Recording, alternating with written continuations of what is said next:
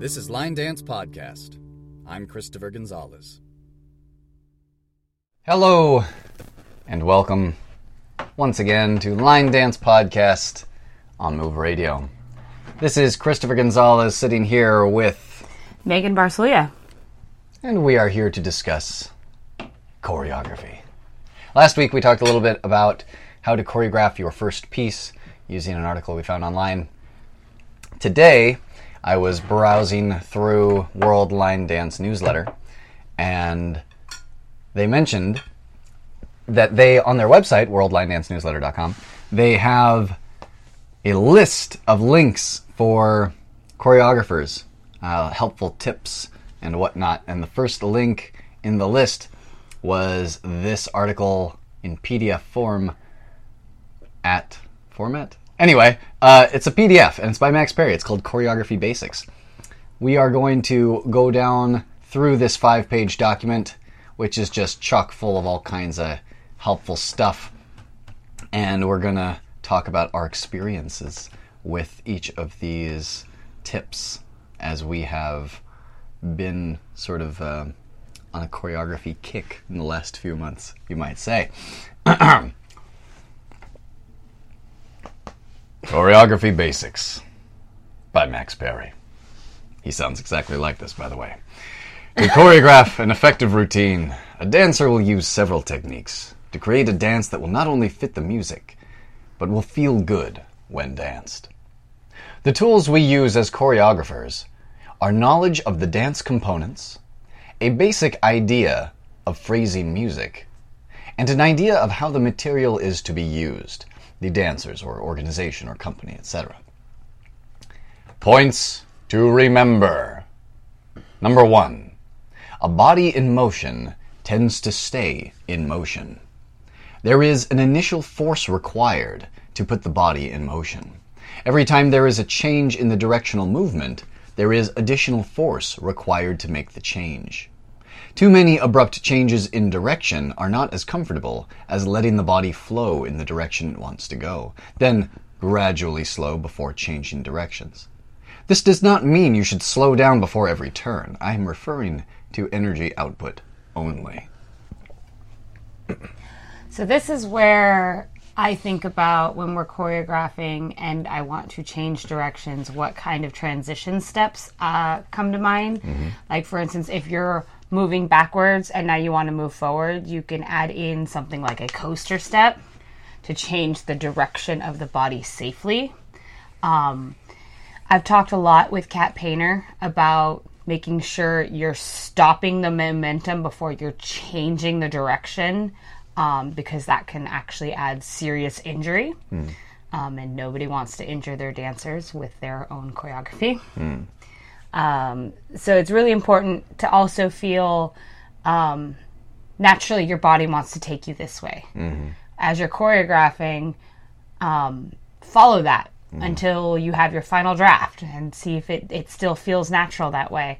Um, Yeah, there there are at least three dances that I can think of off the top of my head. One of which was very popular in the UK a while back, and two of which we learned last night, and they all involve moving in one direction and then going 90 degrees into another direction without something like a rock or anything to um, to stop where you were, get you back to center, and then give you the freedom to go in whatever direction you want from there. Instead, they just pretty much send you off in one direction, and they're like, "Nope, just kidding, go the other way now," and it's a little awkward. yeah. Um, and that's why it's really important to be aware of like where you can insert your transition step.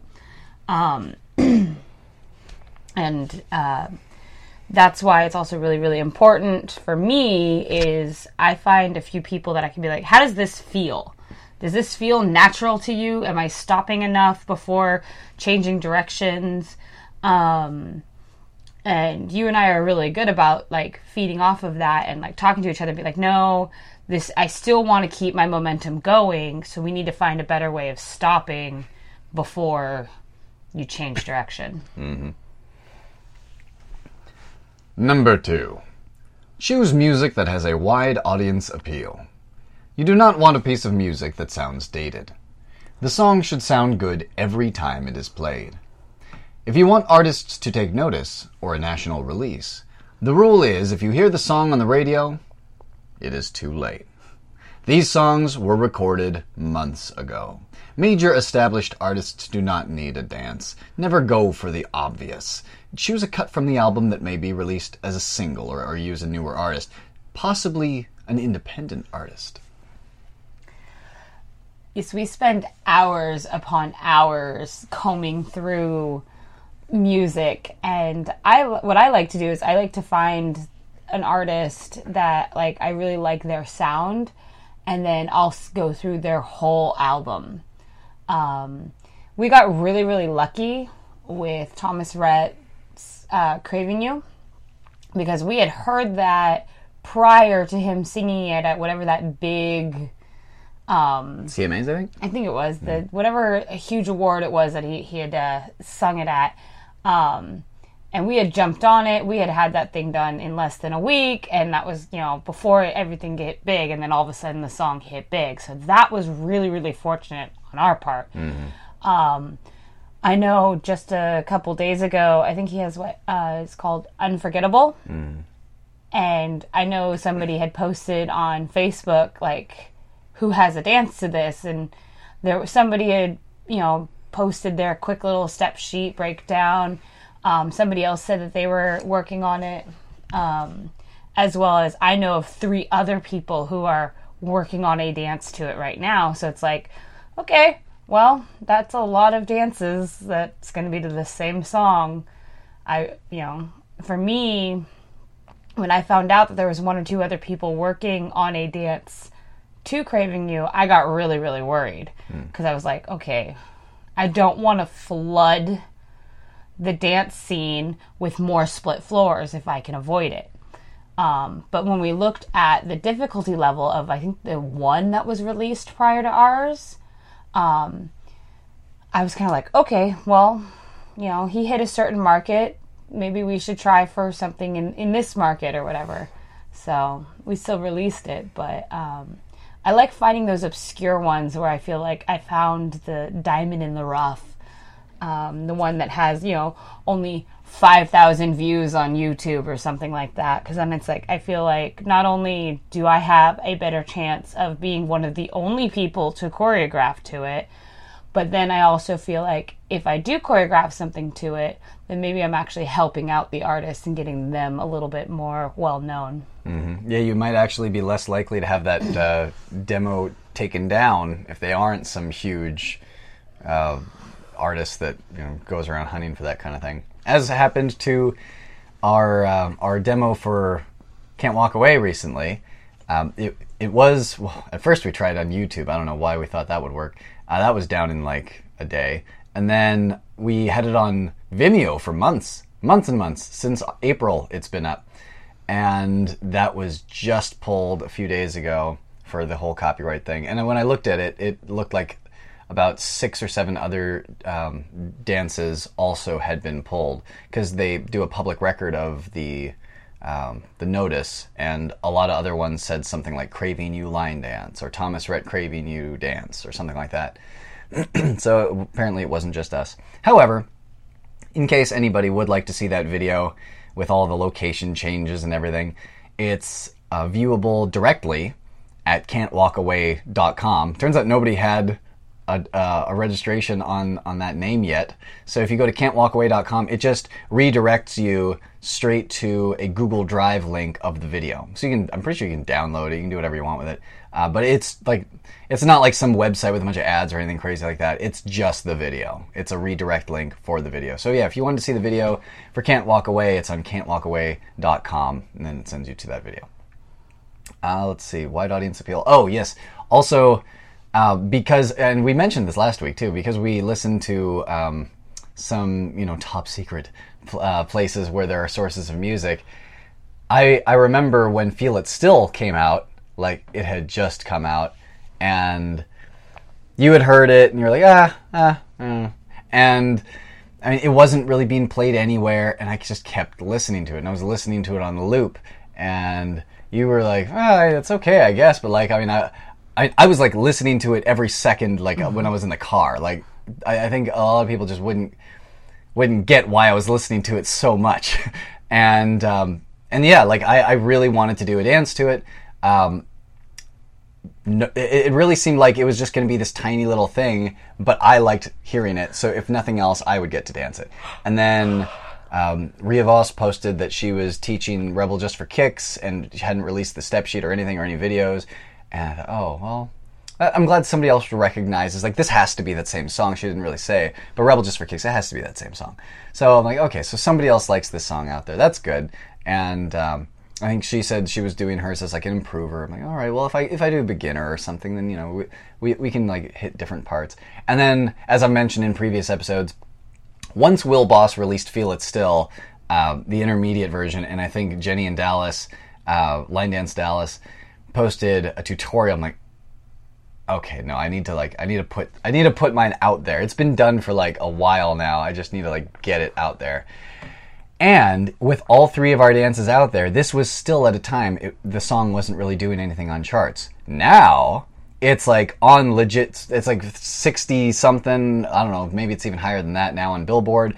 Um, that guy, uh, the fitness marshal, just this morning I saw that he posted yesterday uh, a workout to to the song "Feel It Still." I thought, okay, so now maybe it's like the weather is changing and like people want to hear this like bass beat and and uh, all the, the fun little things that happen in the song. But sometimes like you just get a hunch, like with "Craving You" or "Feel It Still." Months before anything actually happens, you listen for certain things. You're like, people are going to want to dance to this.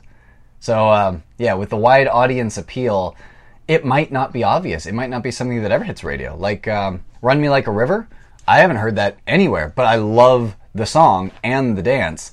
And when when he says here wide audience appeal, sometimes you have to think about who your audience is. It might not be like uh, you know Johnny Sixpack at the liquor store thinking like, oh yeah, I love jamming to this in my car like a river. Like that's not that's not who you're who you're doing these dances for. You're doing it for the line dance community, and their tastes are different.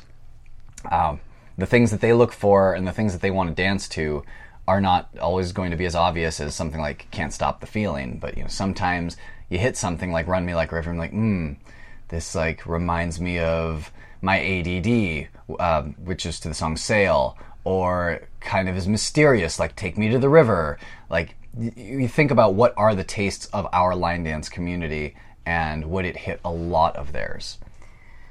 I know one of the few things when I'm listening to a track, um, I ask myself is how would this sound in a ballroom, and how would this sound in a bar?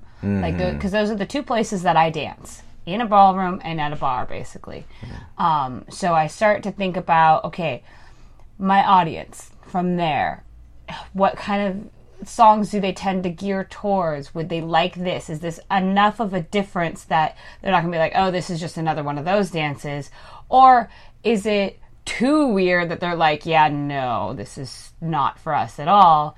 Um, you have to find that happy, happy place in the middle that's just different enough to push the limits, but not quite so weird that they're going to be like, we're not ready for this.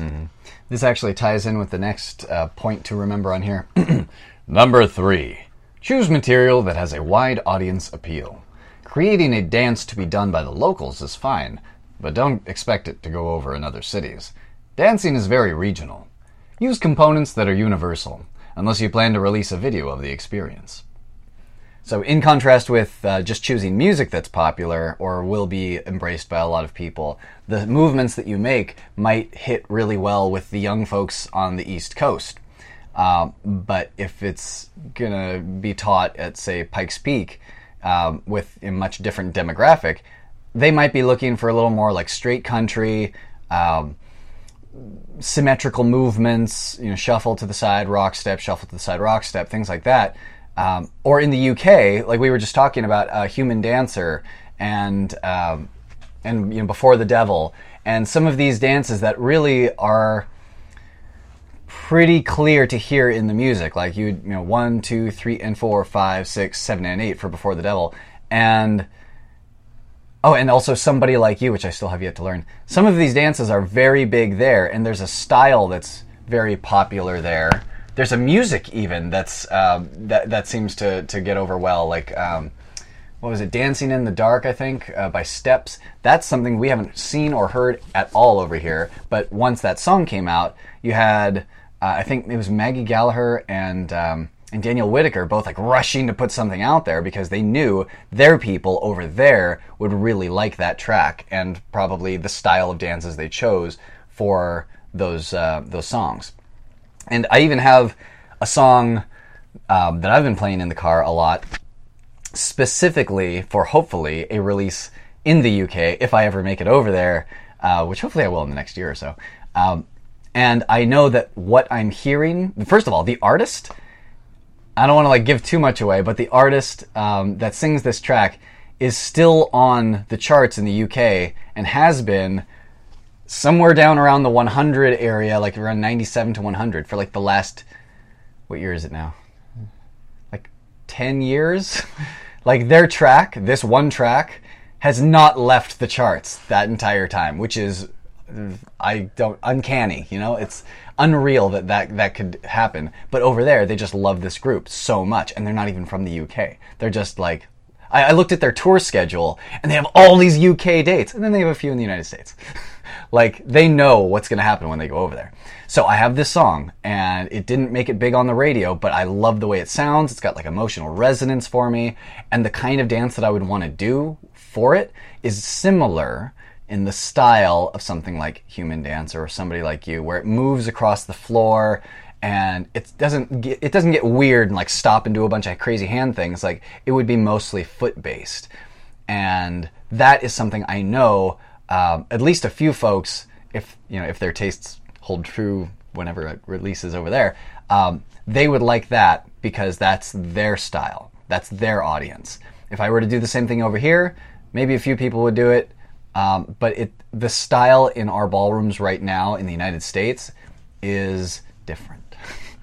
um, and that can even vary from West Coast to East Coast or Northern California to Southern California.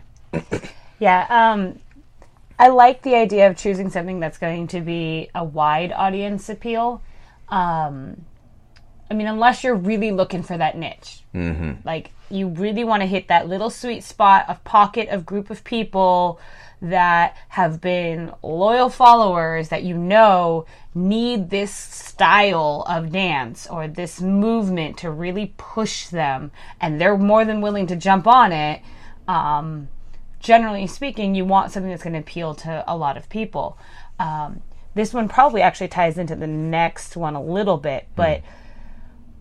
it's also for me really important to choose the movements that don't just appeal to people, but fit the music style that then appeal to people. Like, for instance, you wouldn't, in theory, I, I don't want to like say this as fact, but you wouldn't want to throw a heel jack into a waltz. Hmm.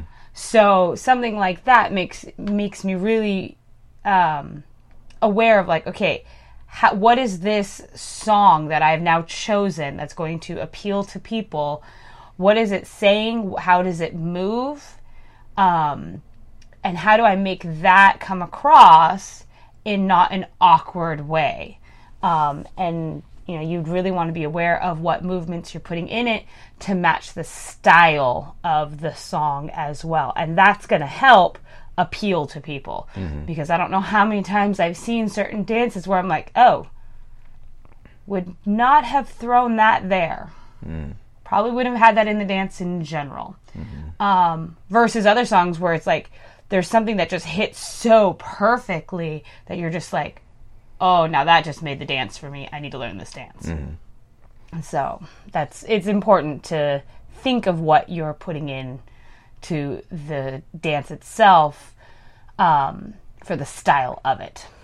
It's funny you mentioned that about the heel. Um, when I first saw SGS, and when we learned it in Pikes Peak, there was that one little bit with the and toe and heel, and I thought that's awfully country.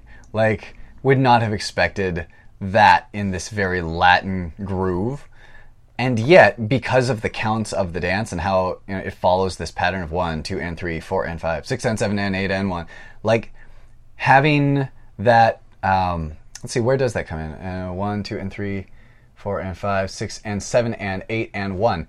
So in order to keep that pattern of seven and eight and one going, you do need um, at that tempo small, distinct movements, and that toe and heel and it hits those beats. So while I wouldn't have expected it stylistically, uh, it does work for the movement that you want. Uh, and it isn't done so much that it overpowers the entire dance with like countrification or anything like that. Um, I don't know what else I would have done in that spot, but he made it work.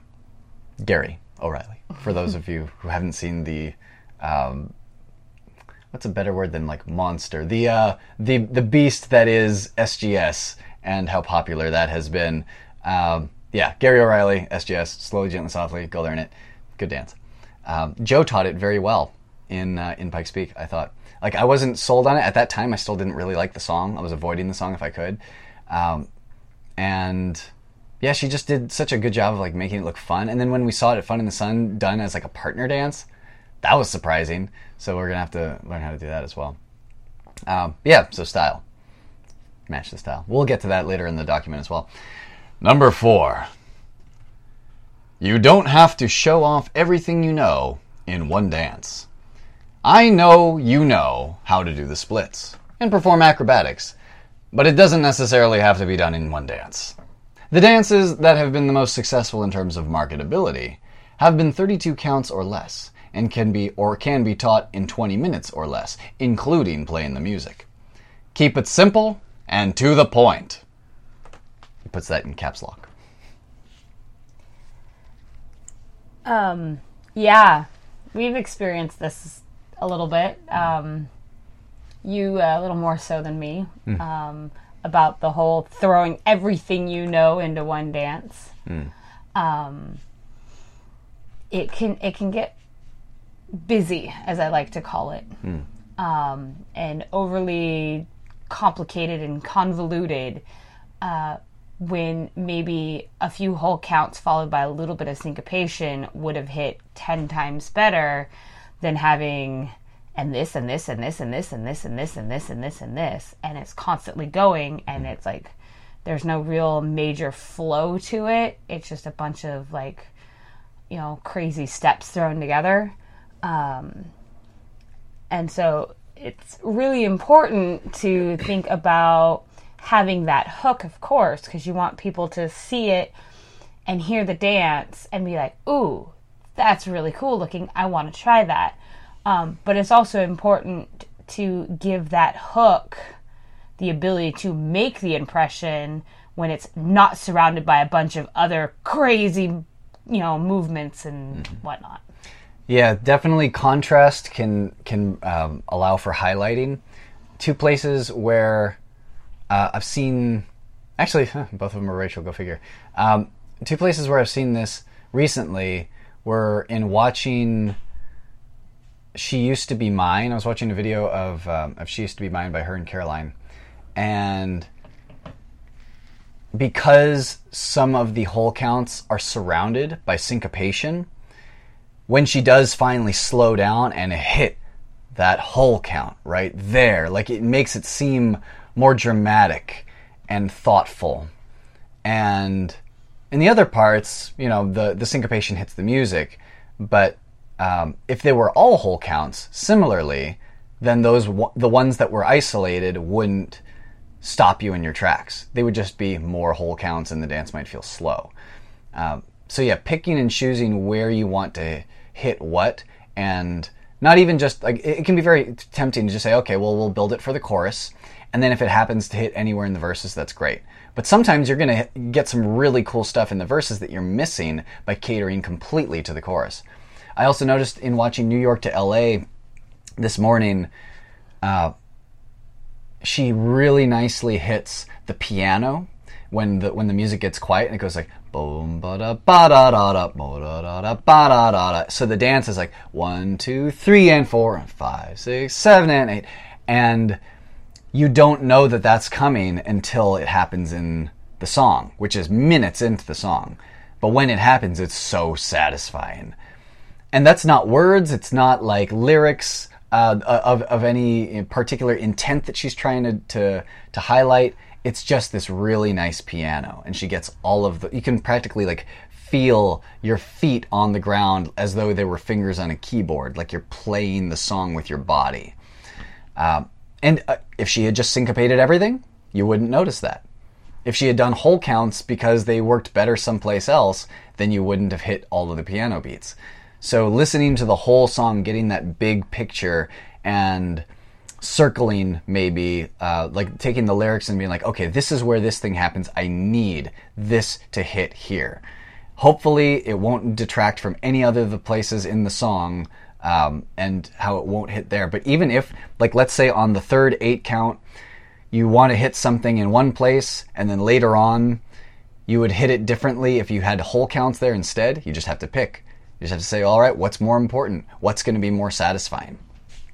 And generally, if I can, I like to choose the simpler path. Like he was saying here with the 32 counts, 20 minutes or less if there is a cool part that you want to syncopate, but somewhere else it makes a really nice bum, bum, and you want to hit those whole counts, go with the whole counts because somebody else who likes the syncopated part can always just put their shoulders into it or something unofficial like that.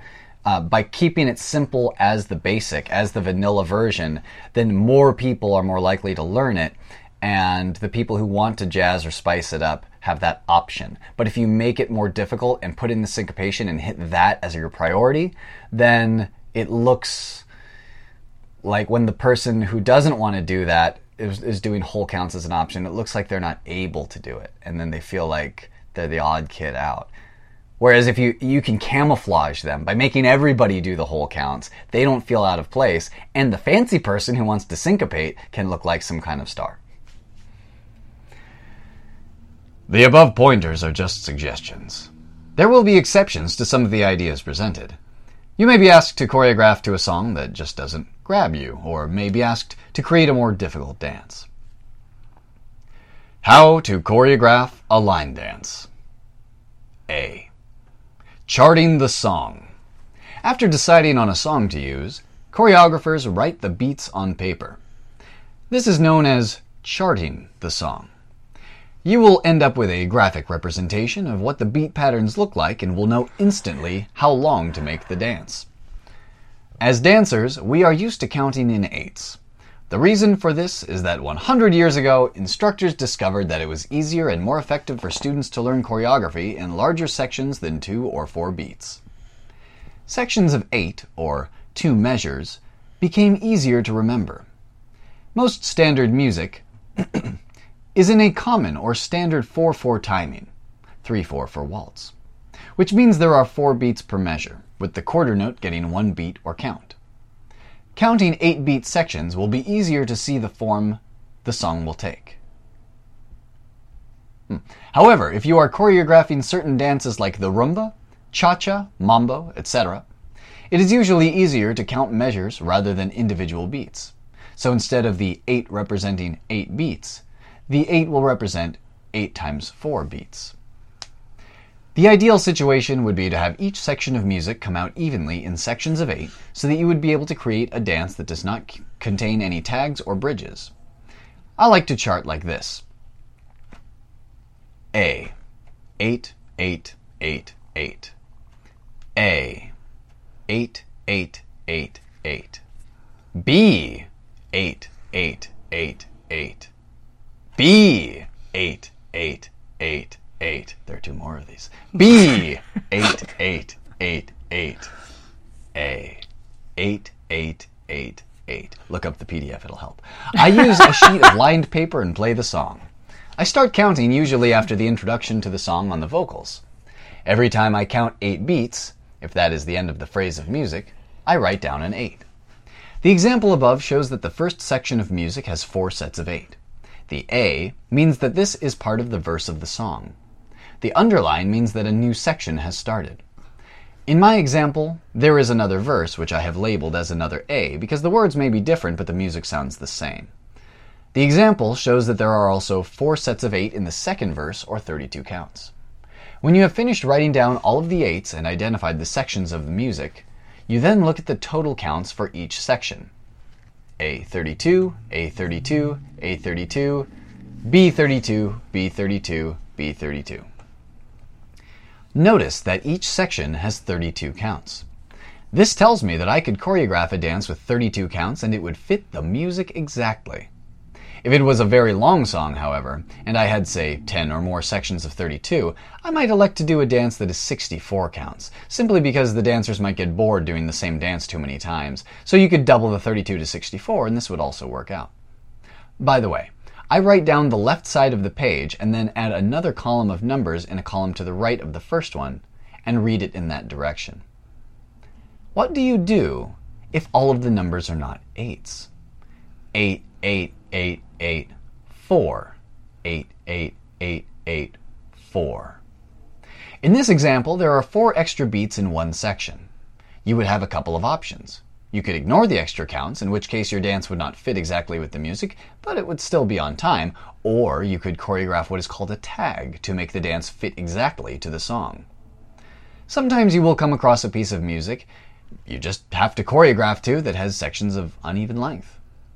Part A may have 40 counts, and the chorus of the song, B, may be only 32 counts, but the sections are consistent throughout the song. You would then have to choreograph an AB type dance. This would have the dancers do two different sets of choreography, or sometimes three sets, depending on the structure of the song. Some pieces of music have additional sections of music that would be labeled as C, in the case of a musical bridge in the middle of the song that is not considered a verse or a chorus. Other situations would include using a restart if one of the sections were uneven. You would dance the choreography from the beginning and then start over when the next section starts. That was a lot of information. Um, I Tags, know. restarts, parts. I know with me, um, after I decide that I like the song, I then go to the ta- I use tallies instead of eights. Same. Um, I'll every time I hear an eight or in you know like case of a waltz like six, I'll put a tally, um, and I'll just kind of tally along the page until like I hear a change in the music or like a new verse or something like that, and I'll switch it down.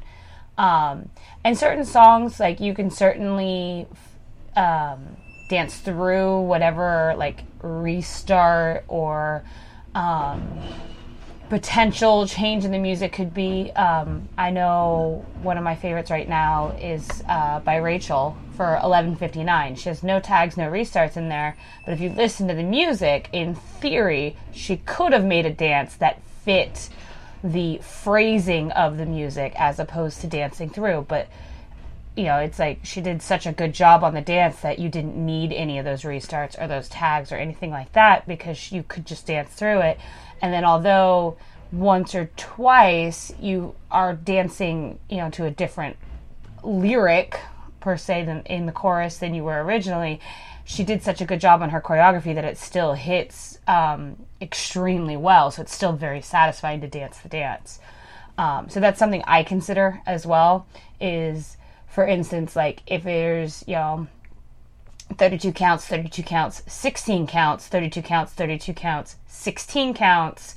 Okay, well, I could either have a tag, I could have a part B for 16 counts, or I could dance all the way through it. And I kind of play with that and see what feels better. I know with um, Can't Walk Away, we decided to have the one restart uh, and then the four count tag just because of how it felt. It just needed those to really push the dance and the song along in a nice, smooth way. Um, but some other dances, you know, like I said, you can dance straight through them, or for instance, like Maddie's Power Mix, you know, you have to have a different style for all of those sections because the song itself changes the feel of it at that moment. Um, and she did such a great job at hitting all of those in those separate A, B, C, um, and then the tag that it just really, really worked. So, Speaking of Power Mix and um, also throwing Chase That Dollar in here, one sneaky thing you can do to not scare as many people is do an A minus or a B minus where the actual part A might be, like you said, 32, 32, 16, 32, 32, 16. You could say that you have A, A, and then a 16 count tag, or A, A, and a 16 count part B, or you can say that the whole thing, like 48 counts, 32 plus 16, that is A.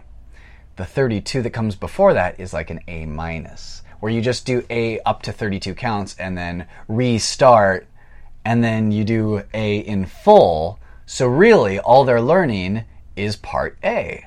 And that's less scary for people. A with restarts is not scary. But when you tell them that it's a part A, B, or it's got a 16 count tag that comes up twice and they have to remember where that is, then it might, you know, deter them from learning it.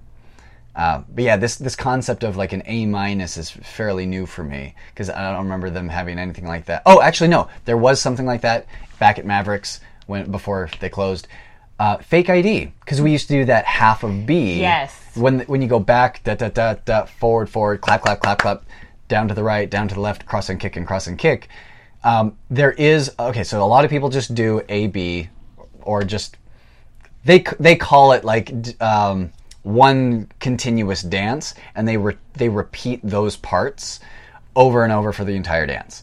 We learned the phrased version that broke those two sections up to match the music better. However, Fake ID is a tricky song in that at one point later in the song where they say, um, "Here's my money, now get out of my way," uh, da da da, right, push my luck right up to the stage you have a, a part of music that does not go with either part A or part B. So they have you do half of part B and then the full version of part B, and then you do the banana tag, and then you go back into the beginning. That was probably the first place I saw a part of part of a, a section used like that. But other than that, it's been until probably Chase That Dollar and Power Mix that I've seen this concept of like the full section minus. Yeah. All right, this next section I'm very excited about. B. Finding the hook. After finding out the basic structure of the song you are interested in, you then need to start using dance patterns to create the dance itself. Many successful dances have one distinctive movement that dancers refer to as the. This is some clever little pattern, such as a kick that happens in a certain part of the song that fits to something that is going on in the song. For example, the kick may always happen on a cymbal crash, or a hip movement may go with some other type of percussion, or a clap that would fit to a clicking or clapping sound in the song. When I first started doing my own choreography, I watched the dance floor and tried to analyze what it was that made the dancers all run out onto the dance floor and do a particular dance. Was it the song? Was it a certain step? Just what was it that made one dance more popular than another? I determined that there were consistently three main elements that were common to all of the successful dances. These are 1. The dance had some way to make noise claps, stomps, snaps, etc. 2. The dance had turns. 3. The dance had a kick of some kind. I then applied this to all of the dances I was choreographing at the time. These were my hooks. Hmm. Interesting. Um, I know one of the few things I've I've talked to you about is um, why I learn certain dances, like what it is about um, this particular one dance that made me want to learn it, or that dance that made me want to learn it. And a lot of it is some type of movement that hits really, really well. That I want to know how that feels and it looks really cool to do it so like i want to be able to be able to do that um, so i certainly understand the okay what is it about this particular dance that has 50 people on the floor whereas the last one had maybe 15 um, some of that has to do with difficulty some of it has to do with song uh, but a lot of it from what i can see is um, what it is about the particular dance, um, which has a combination of the song needs to be catchy, needs to be something that like people enjoy doing and listening to over and over again, but also with the one or two little things here and there that catches people's attention. Um, I know right now one of the biggest things that catches my attention is how many people look like they're enjoying the dance. That's a big one for me right now. Um, so that's something to be considered as well. I was uh, doing a little analysis recently myself, and I noticed that um, I think I even gave you a list of all the ones that do this. Um, so this, let's see, how far are we into this? We're 44 minutes in, about maybe 45. It's it's 1:45 here in Pacific time. So anybody who made it this far, here is your cheat code for the day. Um, I noticed that a lot of the most popular ones right now, and even like classics, Poetry in Motion and Have Fun Go Mad both have this. Uh, they connect at least three counts or three beats with syncopation. So seven and eight and one, or even sometimes six and seven and eight and one. Um, and it can be anywhere, four and five and six, or anything like that.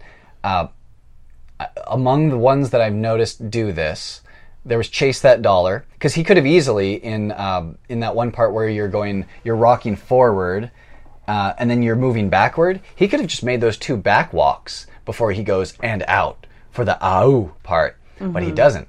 He goes rock, recover, and touch, and touch, and out and it connects all of those with the and counts. Twisted Sister, which I just le- learned a couple nights ago, does a lot of this, where he goes like uh, one, two, three, four, and five, six, and seven, and eight, and one, two, and so on.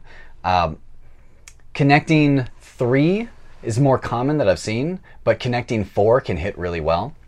Oh, and now we're looking at the list.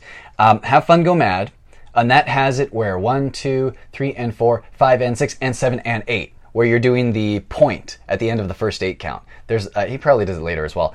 Um, poetry in motion when she in the what is it the second eight count one two and three four and five six and seven and eight and sweep. So she does it there. That big running lead into that. Uh, SGS. He does it a few times. Uh, he does. Um, yeah, he does it in almost every eight count that I can think of, just off the top of my head. Uh, he does it in the the turning semi run into the sweep that goes into that ain't misbehaving uh, fall away looking thing. Um, and then, of course, he does it in the very beginning one, two, and three, four, and five, six, and seven, and eight, and side. Um, all right, let's see. Power mix. Power mix. She does this. I'm sure she does this. Oh, yeah, I got the, I got the, I got the power. One, and two, and three, and four, and. Uh, Twisted Sister, we just mentioned. Fine by Me even does this. Um, where does he do that? I think it was the touch, touch, touch, out and out, slide up. Um, so that hits a lot of those syncopated movements. Uh, let's see, what else do we have? Dollar. Oh yeah, chase that dollar, which we already mentioned. Um, so that is something I've noticed lately, and it's not like just you know syncopating everything because you have to have it as a chunk. If you're just syncopating the entire thing, then there's no distinct island of cool syncopated part. Um, I then started to think about what are some of the other classics um, that are still done, and why don't those necessarily um, fall into this pattern, like Dizzy. And Dizzy goes more along with what he's saying uh, for like when he was doing his choreography. So with the noise, I have noticed this on the circuit, less so at bars, oddly enough. When you do the uh, shuffle back rock recover right before the end, usually I'll see people in the circuit events go woo, and um, yeah, we, we we don't see that in the bars, even though they make noise for like every other dance. Uh, but there's your noise there. Also the uh, bow bow bow bow bow uh, when it goes instrumental and then the, the violin comes in closer to the end, I'll see a lot of people do the rock, recover, coaster step as stomps. Yes. Bum, ba, bum, ba, ba. So it's an optional make noise bit, but it's still making noise. Um, it Definitely has turns. yes, turns all over the place. Um, and even the kick. I originally learned the cross side sailor step as cross side behind and kick and cross because that's how I watched people do it at the bars. Again, optional, but if you wanted to throw that in, you would have the optional noise on the stomps and the and the woos, the optional kick instead of the sailor step, and uh, the turns you can make them walk walks or you can leave them as the original choreographer in- intended or as the choreographer originally intended and have them be turns So it doesn't have the and eight and one, blah, blah, blah, blah, but um, it does have what worked back then, um, still carrying over till now. And, you know, that's another thing I was thinking about recently. Some dances that came out then are classics now, and we still do them now because of how popular they were then. But I wonder how many would, if they were released today, be played and and uh, continue on as successfully. Because there are some that are clean choreography, but because of how tastes have changed, they might be too simple and they don't have that six and seven and eight and one, so people lose interest. And after a couple months, they're done. Like we were talking about recently, a couple of dances that we went crazy over as soon as we learned them, and we're not like I mean, I, I, would not describe us as being like fickle or you know quick to move on, um, just you know on a whim.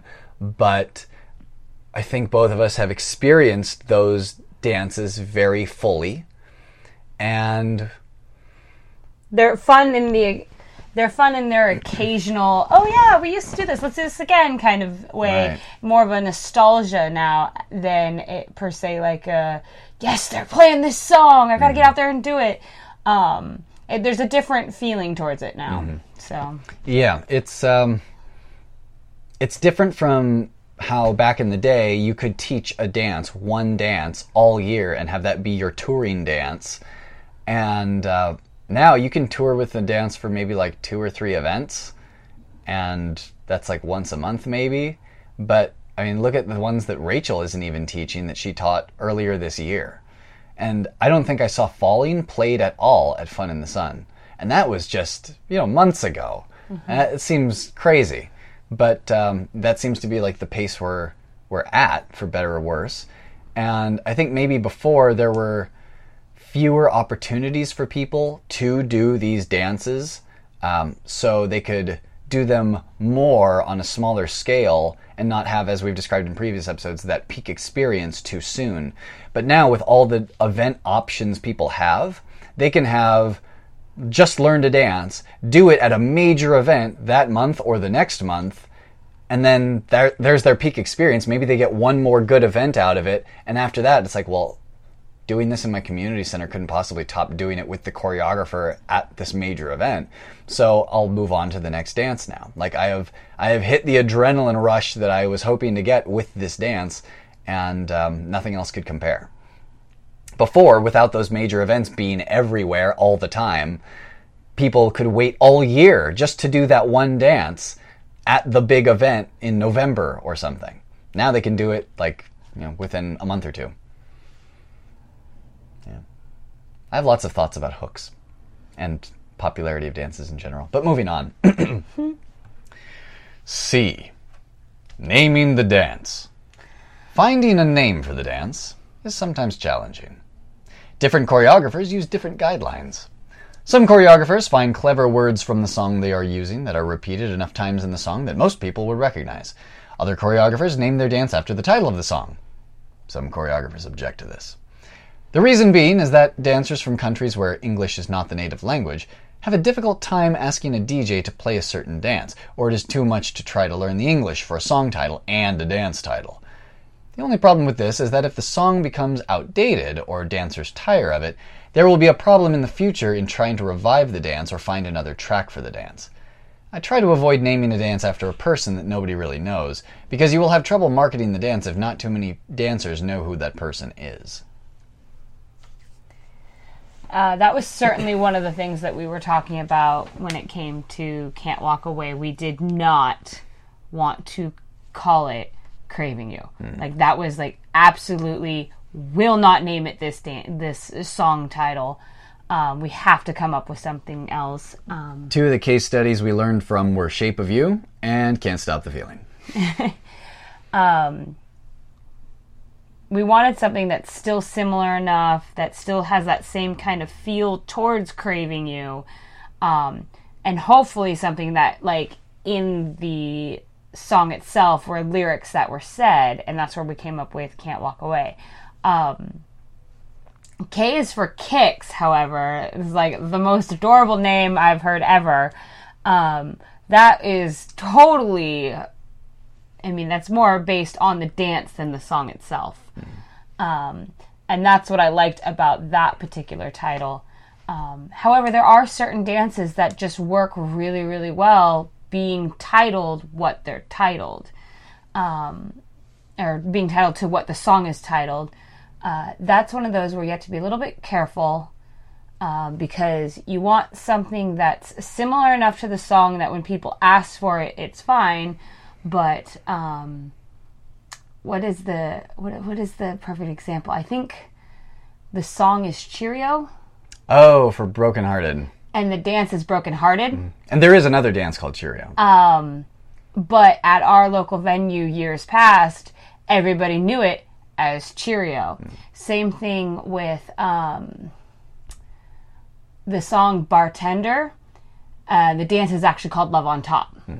Uh, people unfortunately get mistaken when you do change the, the song title from to the dance title um, and they're different people can still ask for oh that song and it can get called the wrong thing. Unfortunately we have experienced that with can't walk away as well but that's okay. We still love everybody. Yeah, up in Davis, they uh, they refer to "I Like It Loud" as "Let's Get Loud" because they use the song "Let's Get Loud" by Jennifer Lopez. Uh, but it was originally choreographed with the title "I Like It Loud" by I believe Doug and Jackie Miranda, and um, yeah, that that's one where it's close enough that it's like okay, you know, not not a big deal.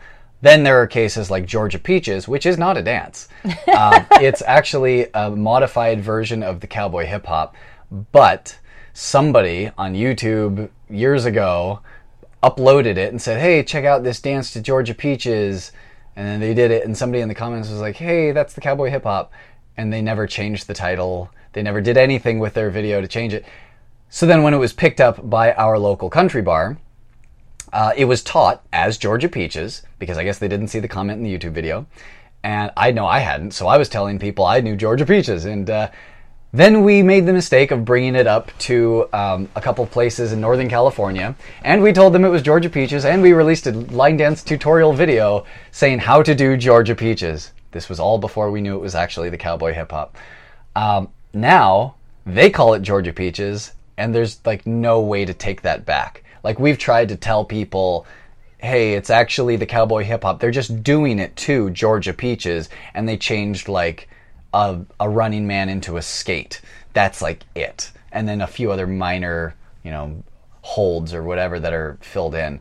Um, once it's like putting the the toothpaste back in the tube. You know, you just can't do it after a while. So sometimes um, when you're naming your dance and you think, oh, I'll, I'll just give it a tentative title, or I'll just use this song for it the one time. People will grab it and they'll stick with it and they'll never let you go back. So be careful. Be real sure you have all your your I's dotted and your T's crossed before you put that step sheet out, and make sure that it's the final version of everything. There's always more time.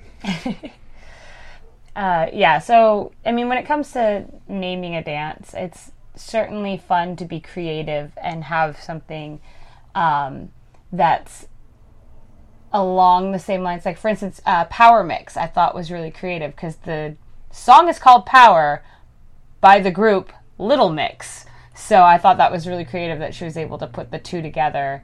Um, and then it also kind of really fit just the fact that you know it it has so many parts to it that it, it's kind of a mix of things. So I thought she did a good job on that one.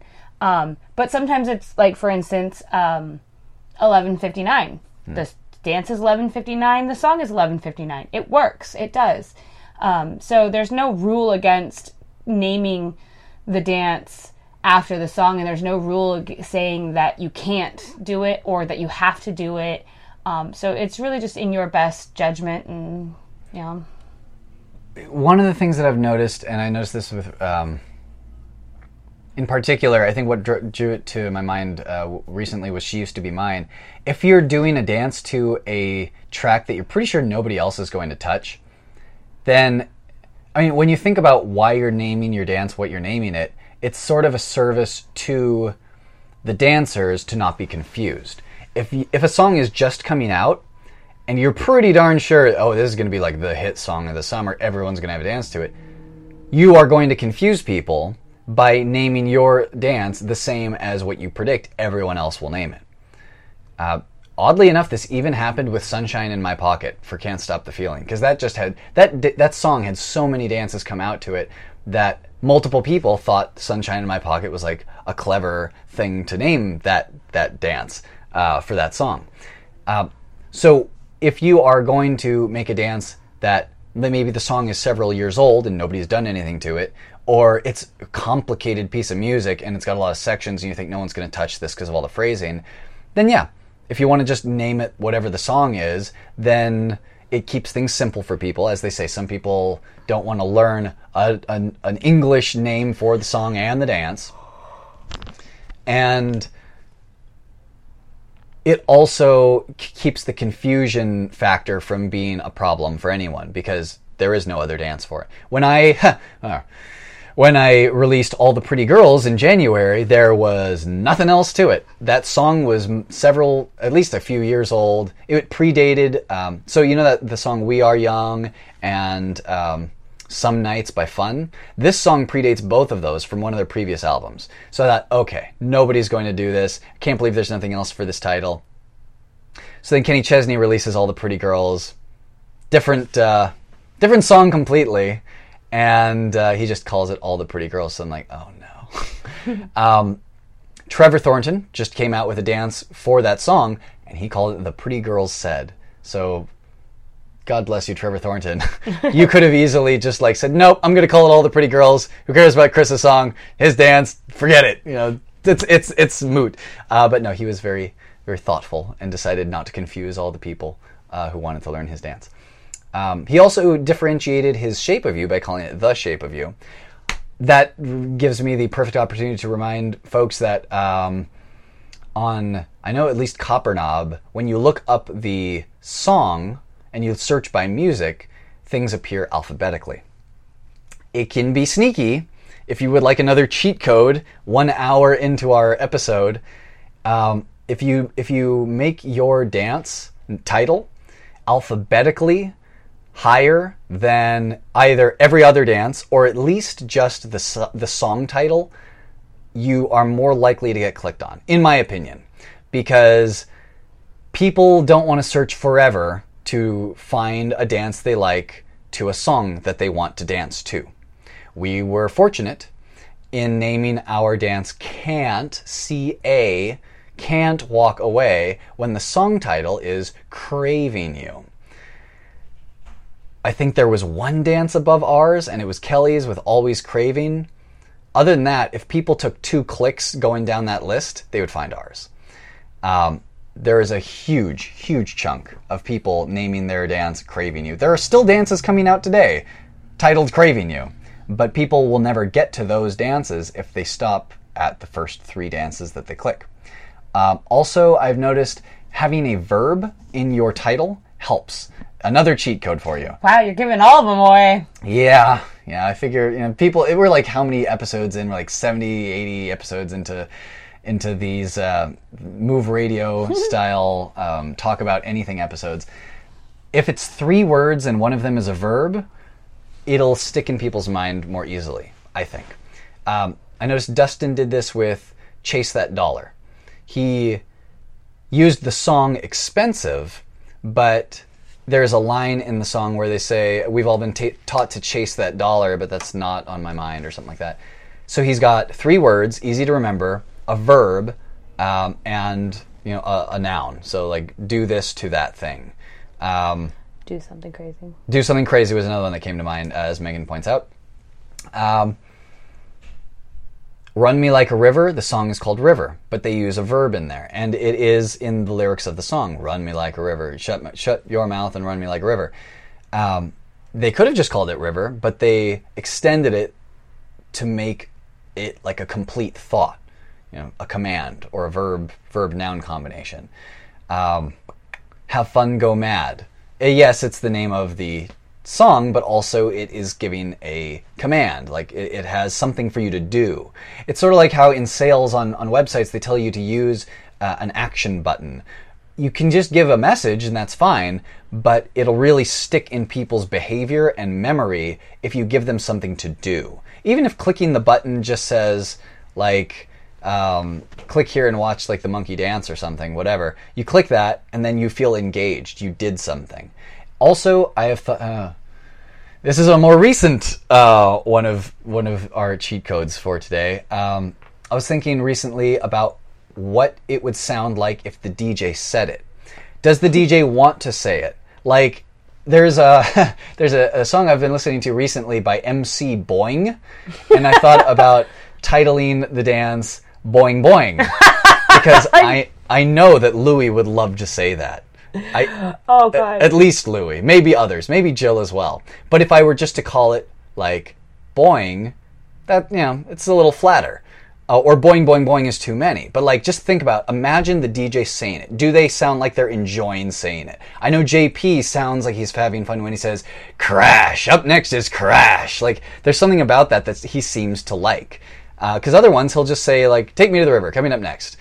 But you know, there are some that you can tell the DJs want to play just so they can say it. Um, oh, also for song selection, yeah, okay. Here's another cheat code for you. Um, so Megan and I discovered this just recently. Um, if you want to have your dance played at an event, uh, try to imagine in the present and in the long term where it fits in the overall flow of the night. Is it an opener dance like Beautiful Goodbye, Gypsy Queen? Um, what were some previous ones like If I Was You? Um, 50 ways. 50 ways. Got every event. 50 ways. Uh, Hello Dolly. Like these are not late night dances. These are open, get people warmed up dances. So if you are thinking of choreographing uh, one of those, think, okay, great piece of music. I could go advanced on this, but no, I want an opener dance. I'm to keep it improver. Um, maybe an upbeat, either tempo or message, so that people feel excited to get out on the dance floor. Like just can't what was it? Just feel like dancing, sunshine in my pocket. So just dance, dance, dance. All of those use can't stop the feeling. So all of them have their place somewhere. Uh, those are your opener dances, and then of course, you know, if things were taught that weekend, they're probably going to get played. The but peak. that isn't even. That's not a guarantee. Uh, there, there are some dances. I mean, it's a long weekend. A lot of dances are being taught. Your dance might not even be played during open dance. You'd think that's like a gimme, but no. Maybe they'll just play it at noon during that open dance, and they'll never get around to it later on, uh, depending on the flow of the night. Um, then, as you start getting later, you get a combination of things. You have classics um, that are just always going to be played, like Have Fun, Go Mad, and Poetry in Motion. You have, cla- um, if not classics, then older dances that the DJs like to either stump the choreographers on or um, watch certain dancers do, like John doing syncopated rhythm. That's just, that's a good show. Um, also, there are the dances that it's just. Would it be like another thing to ask yourself when choosing a, dance? Would it be funny if the DJ played it right now at like one something a.m., three something a.m.? If they just whipped out this dance for whatever reason, whether it's like skiffle time or jukebox maybe maybe jukebox is less of one of those examples i think maybe something more like splish splash but like hold your horses that would be one of those where it's like okay we're just gonna have we're just gonna have a, party. little fun with this right now. Uh, watermelon crawl mbop to the original song. These are ones where the the dj is just messing with you. And if you think that your dance has the potential to do that, then you know create one like that. I th- that one that I mentioned, MC Boing, that song is ridiculous. It's like two minutes and twenty seconds. God, is that the It's- one that you torture me with? Uh, you're, Is, it, is that the one that you tortured me with? yes, uh, it sounds like a seizure set to music, and it has boing sound effects too, just to boot. Um, but that is one of those where I think this probably won't be like enjoyed widespread as like oh it's the dance we want to do this fall. But if i be if- fun. oh yeah if i put that dance out there and louis is aware of it he would put that on like five years from now just to be like all right let's break these people. Just because he can. Um, so yeah, think about where your dance falls in anywhere along that uh, timeline, and if it doesn't, it might not be played. Because we've seen really great dances that are for the moment embraced and danced, and then months later never seen again. Which is surprising. Like, I mean, for somebody like Rachel, she puts out dances left and right, but there were a lot of her semi recent dances we didn't see at Fun in the Sun. And she was in the ballroom. She could have done them if they were played, maybe. Because, like, she didn't fully remember Boys Like You in, in Portland, but, like, she has so many dances, that's understandable. Um, if your dance is just one of those, we'll enjoy it now, but it's not going to become classic sort of things, just recognize that and accept it and then you know enjoy it for the time that it's out there. And even if it never comes up again at any event in the future at least you had that time with it. When you're thinking about trying to make something make something classic uh, or you know set it up for success think about the event and uh, and the flow of the event. Is it an opener? Is it um, going to be one of those funny or stumper dances or is it um, oh also innovative dances. If if it's an innovative dance that you think no one's going to steal from, like the Beast, which I'm surprised, like I've said before, I'm surprised more people haven't lifted parts of that choreography because it's so interesting. Um, but Have Fun Go Mad, Poetry in Motion, The Beast, and even, as I've discovered recently, Twisted Sister. 32 counts, but it's advanced, it's weird, it's got a lot of fun stuff that hits, and it's still played. I remember it being played late night in um, in Windy City. I think it might have also been at Big Bang and Fun in the Sun. um, the other thing is, uh, you were talking specifically ballroom wise, but there's a lot of people who really enjoy uh, choreographing for their local community center or their local bar venue or mm-hmm. stuff like that. That's where you really got to take into consideration like who you are doing this dance for. Because the other thing is, um, a few of the things that I've choreographed, I literally choreographed only for me. I don't ever plan on releasing them to anything um, or anything like that. Um, you know, it's like it's it's nothing that I wanted to put out there for others. It was something that I wanted to do for practice. Mm-hmm. It was something I wanted to do to that particular song, but I don't see it ever being played in a bar. I don't see it ever being played at a community center, and I don't ever see it being played in a ballroom. So why would I put it out there at the time for this time? Um, but I still knew I wanted to choreograph something to it. I have a couple of those, mm-hmm. you know, and it's like that's helped me just practice breaking things down and uh, putting movement together and having it flow and where the restart is and really hearing the music. Um, the other thing is, you know, certain songs when I'm listening to them, I know that they're in the moment songs, but I really want something to do to to it. It's gonna bug me if I don't. Mm-hmm.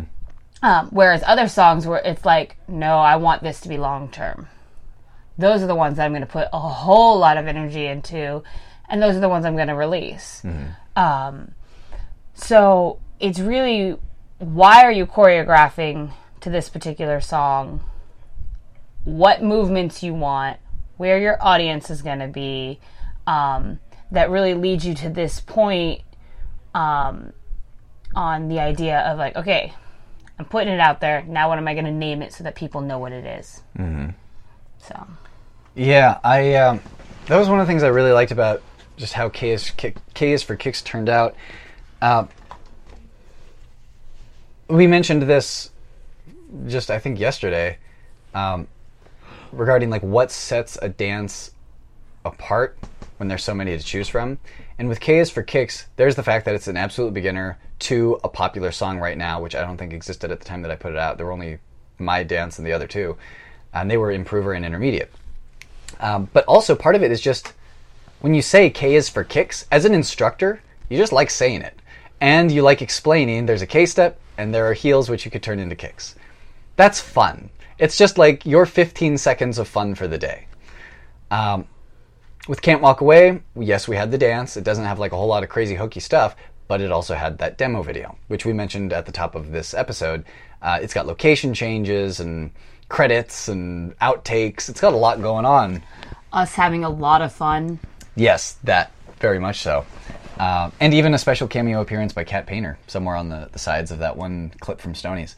Uh, and also, I think probably people from Wine Country Line Dance popping in and out, as well as Sonoma State Line Dance Club.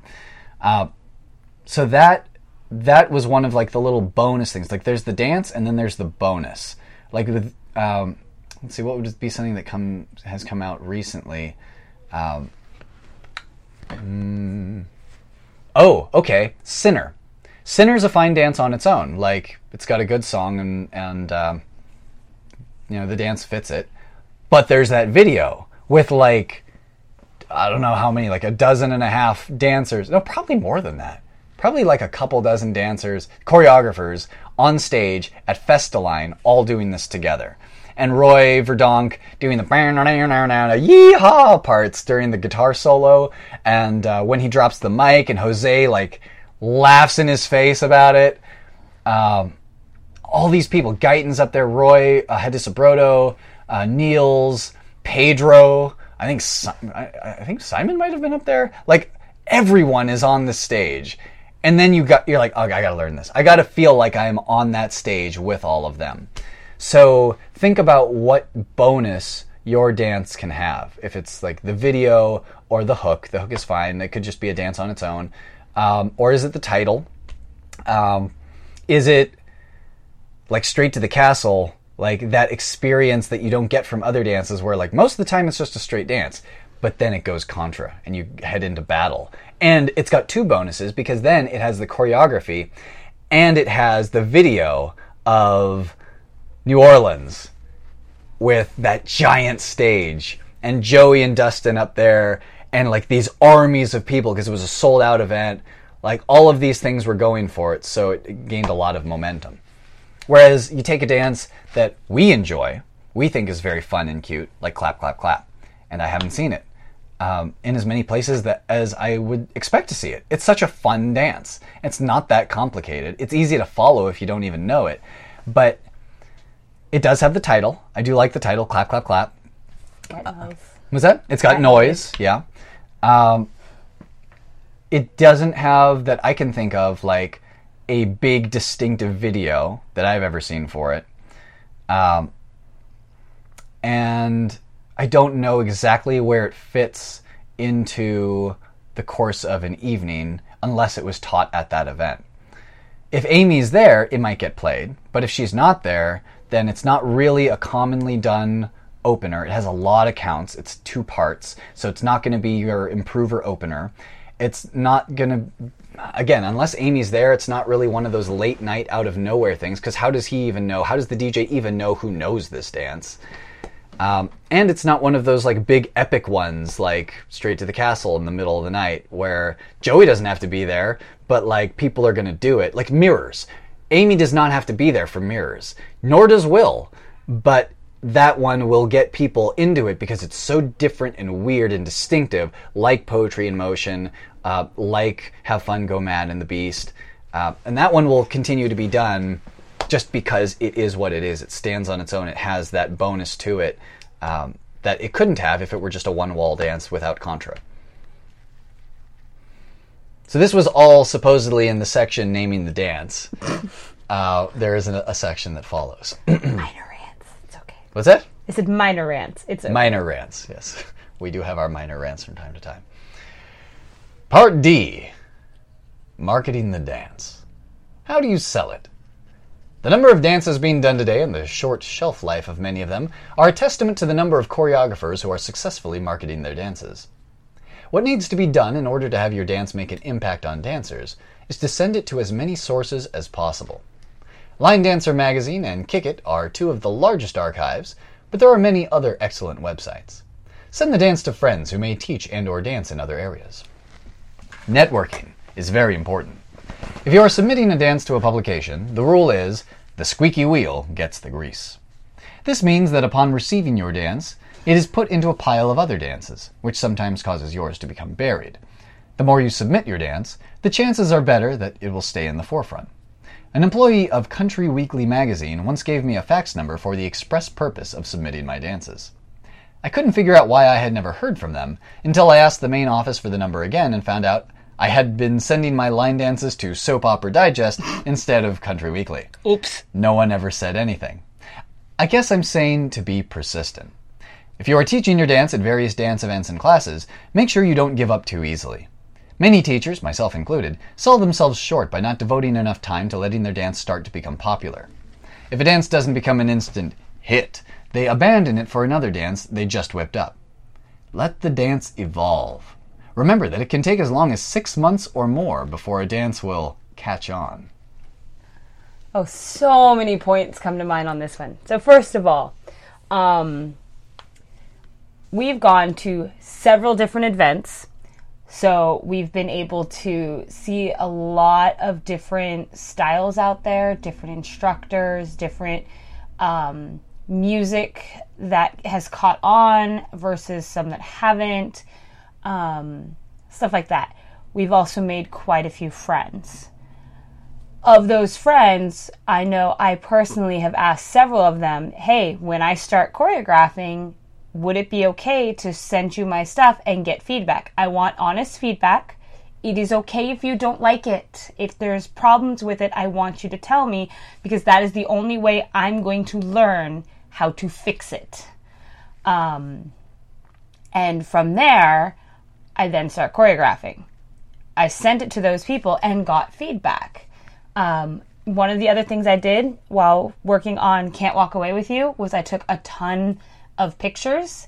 I took like I think like a 20 second video clip of uh, you and me editing the video, um, and I made little. Um, I can't even think of what they're called right now, but just little pictures that had nobody, nothing to do with anything um, but I put in, you know, put in "Can't Walk Away," choreographed by you know Christopher Gonzalez and Megan Marsilia, um, and I put these little things up everywhere.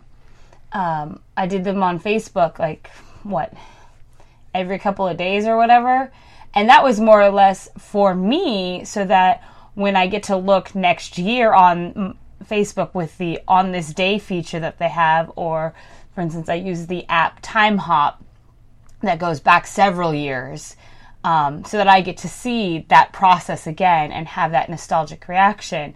I know one of the last times I'd posted something, I was like, oh my God, these people are going to be so sick of me. You know, my friends are going to be like, seriously, we're over your dance. We haven't even seen it yet and we're already over it. And when I posted that last one, I remembered my friend um, Danielle comment. She was like, I love these little teasers. And I went, oh, they don't hate me. Okay, good. you know, um, we then released the dance with the video. So I felt like one, those little tidbits that I was throwing out there, those teasers, promised a bigger payout.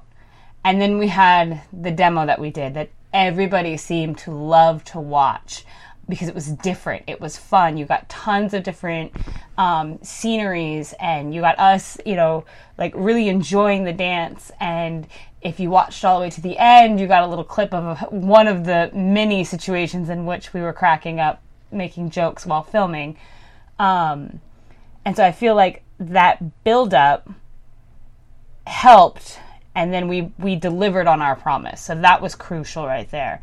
It wasn't like a oh yeah, this is a one-time thing. We're never going to do this again. And oh yeah, here's a a video of, you know, us just woken up and you know like we got together and like you know sweatpants outside or something like that and just kind of like half energied this particular demo video and you know it was sloppy and messy and you know like you could tell that there was time spent into this video um, so i think people really jumped onto that but also because i had sent we had sent it out for feedback we also had people who already knew about the dance.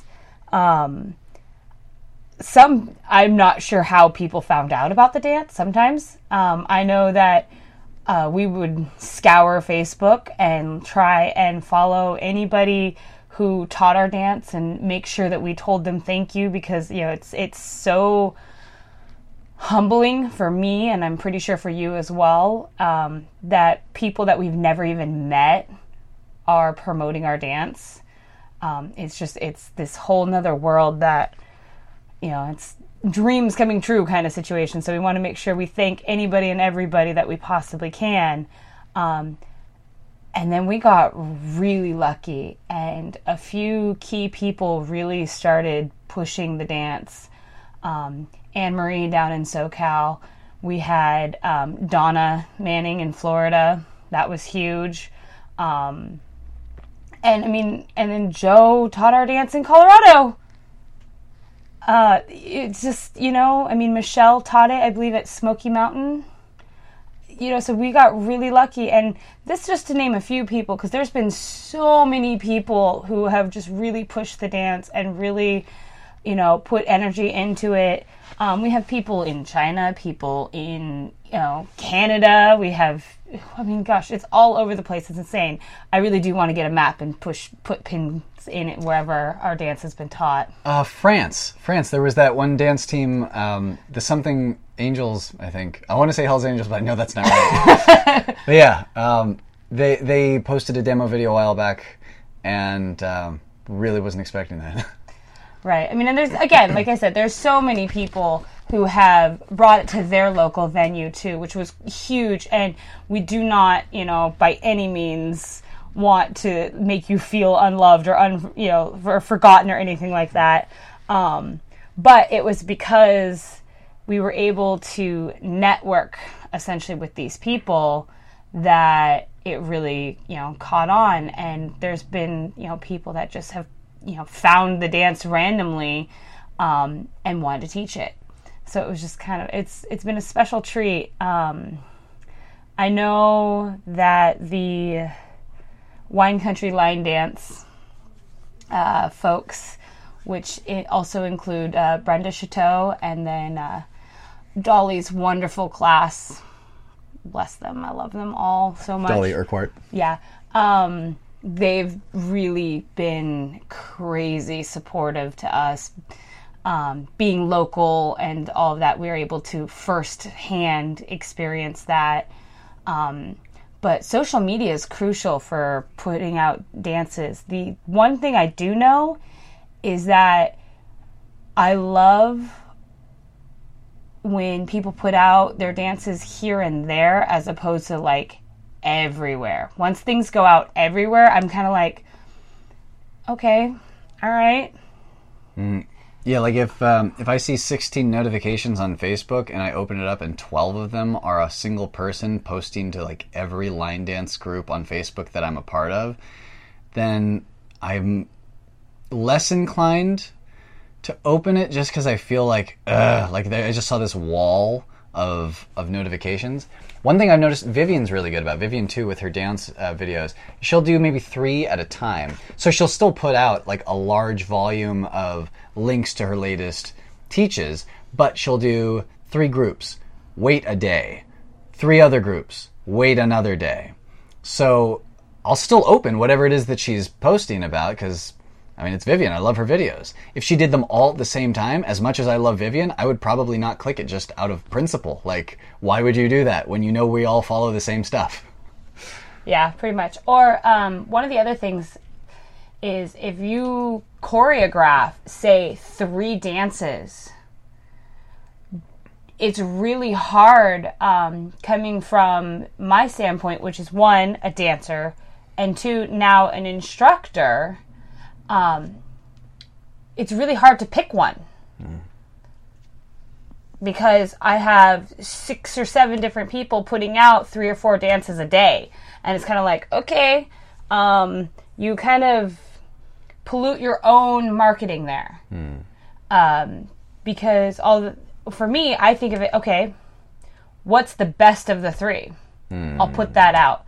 Maybe a week later, I'll put another one out um, cranking out dances just to crank out dances for me um, it's it's harder to lack of a better term get behind and support someone who just seems like a machine mm. and just pops them out left and right and left and right because of the fact that I know how much thought and energy um, I put into a dance. And it's not necessarily fair for me to hold others to this standard, but I feel almost as if I'm not going to get as satisfied by someone who in a week's time put out 14 dances, um, how much time did they really spend on these dances? How much thought did they really put into the movement?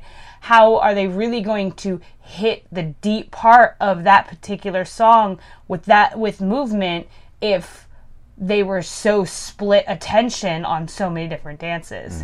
Now I also understand the inspiration hits, the inspiration hits but that doesn't mean you need to put them all out at once. There mm-hmm. is something to be said about, for instance, Shady and how long they waited to release Shady for the prime time. And that dance has been big since they released it. Mm-hmm. Also, for some of these community center classes, if you have like an hour, you teach one dance for half an hour, and then you do open dance and get through maybe like nine or ten songs. Like, a lot of those are going to be requests that they've that the students have already done. Um, some of them maybe will be like newer teaches, others will be more like classics like Dizzy or something. If you have six new dances just in the past like couple months, do you I, I, I wouldn't want to like tell anybody how to like you know, live their life or, or Right. release I, I know I even interviewing Roy was it Roy, Roy Verdonk and possibly Raymond Sarlemijn like one of them I think said that uh, they don't try to d- put out any like schedule strategically. If they if they choreograph a dance they put it out. That's it. Like simple as that.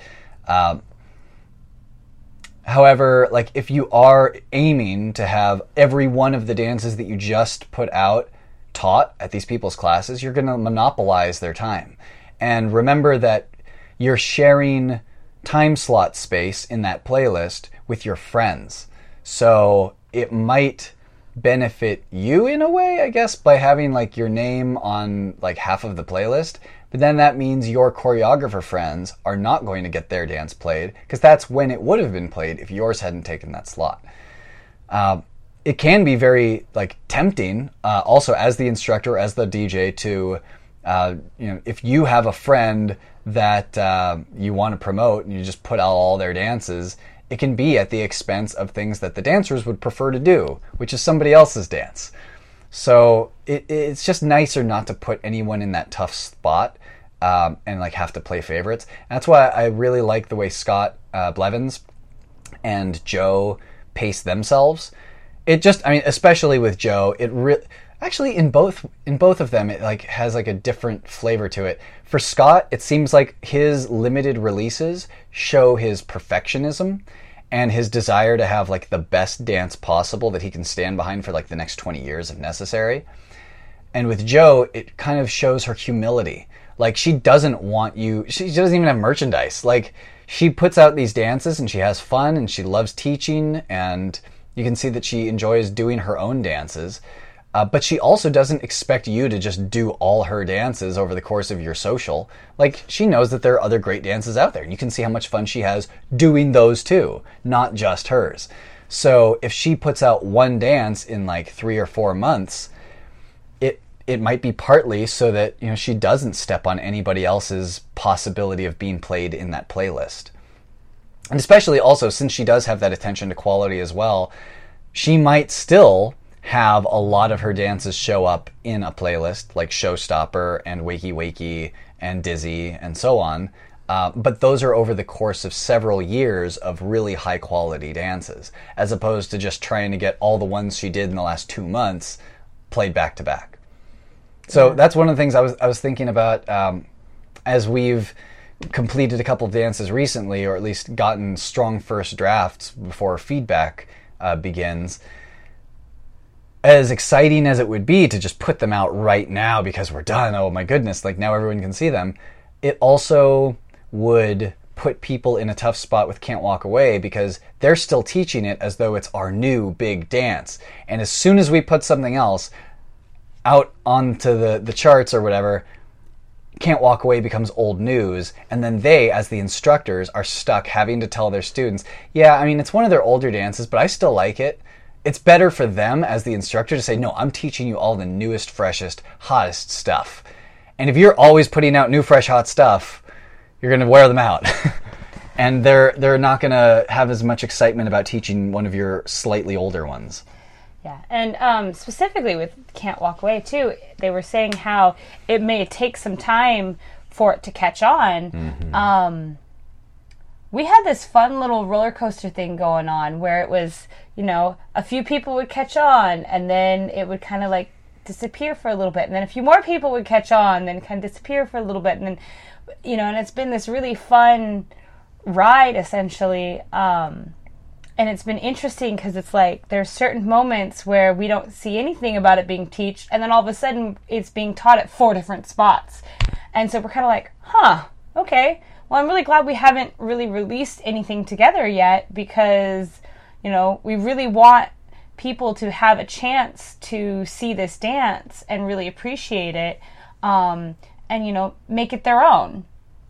Uh, and now, I mean, the last month or two has definitely been taking a little bit um, more of a uphill uh, ride on this particular roller coaster. Um, Yeah, with um, with all the the videos that we've seen, like you really just never know where it's going to be taught next. yeah, I mean, it was recently taught um, in Davis. It was recently taught down in Anaheim. Um, it was recently reviewed somewhere else. Um, potentially, it's made its way overseas. I'm not sure. Uh, we'll see what happens there. Uh, but yeah, no, it's it's been quite an experience, and I'm really glad that even though we have, uh, like you said, a strong first draft of another one, um, we're waiting on it because I really, I really want people to have the opportunity to fall in love with "Can't Walk Away" um, before we put out this next one. Yeah, let it breathe a little bit. As they say here, um, let the dance evolve. Remember that it can take as long as six months or more before a dance will catch on. Also, and there are these options for folks to song change it. And if you jump to the next dance really quickly, then it doesn't have that opportunity to stretch into other music and see could this be done to other things while we wait for Megan and Christopher's new dance. Like we get to just keep enjoying theirs, but to other songs. Uh, also, Scott mentioned teach until teach the same dance until there's nobody left in the class because you might assume that because you released something a while ago everybody already knows it but then you teach it and people still go to your class even if they do already know it sometimes they just want to take it from the choreographer we took new flow that was the only class we took at all of fun in the sun but we really wanted to take it from rachel and scott said like if he did a, a class of have fun go mad he guarantees you know, it would be packed Oh yeah. and of course, like so many of us already know that, but I didn't even know it until like a, some number of months ago. Like that was one that um, it just seemed like I was almost resisting it because everybody knew it, and I at the time was you know Mr. Country Bar dancer, and like, well, I, I know all these other dances, and like, yeah, this this might be their classic, but it doesn't mean I I'll get I'll get around to it, like. Then I did it, and I did it to uh, Eminem Shake That because that's one of the late night selections they use for song changing it, and I enjoy it so much. And um, I would be like happy to teach that like anywhere, just because it as a dance, it's a lot of fun to do, and I can see why it would have become a classic. But again, like with as many like 200 something country bar dances that I knew before I found out about the circuit, like I didn't know that one. So I could have taken that lesson and learned something that I really needed to learn. Um, also, regionally speaking, you can teach everybody on the West Coast and then you go over to the East Coast and they've never heard of you. So then just teach the same old dance again. Why not? Like, uh, maybe three or four people saw your video online, but the rest of them are learning it for the first time. Yeah. Now that is slightly different when it comes to the the venues and the events that require you to have new choreography, though. So that is something to take into consideration. Is there are certain events that require all new, brand new, never been released choreography, um, which you know that could be a different episode.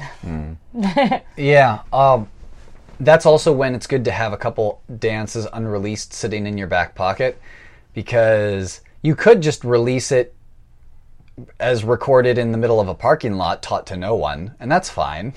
But if you have that dance ready and nobody has taught anything to that song yet, nobody's created other dances to that song, and you teach it for an event, like one or 200 people, people are going to watch that video and think, oh, well, if nothing else, these 200 people know this dance. They all stuck with the lesson to the end. I guess it must be pretty good. It must be a legit dance. Like, I can accept the, the credibility of this choreographer's credentials. Um, if you're just doing it in the middle of your kitchen and you're trying to seem like somebody who would be ready to teach at an event at a moment's notice, it doesn't really showcase that. It doesn't show the lateral move that that would be. So it might be better just to wait until you can do it in all its glory. Like one of the examples we've used is Straight to the Castle. You could do that with two people, but why would you? Like mirrors, we can do a nice elegant version of it with two people, but it's so much cooler in a long line. So if you want to record the demo everyone's going to be watching for the next three years while it's taught everywhere, do it in a setting that will look like where they're going to do it, like at an event. Mm-hmm. Even if that means you have to put on like a volunteer workshop for like five hours, just some little thing, and get a lot of people in the door for free to do your dance, like it'll make the dance look a lot cooler.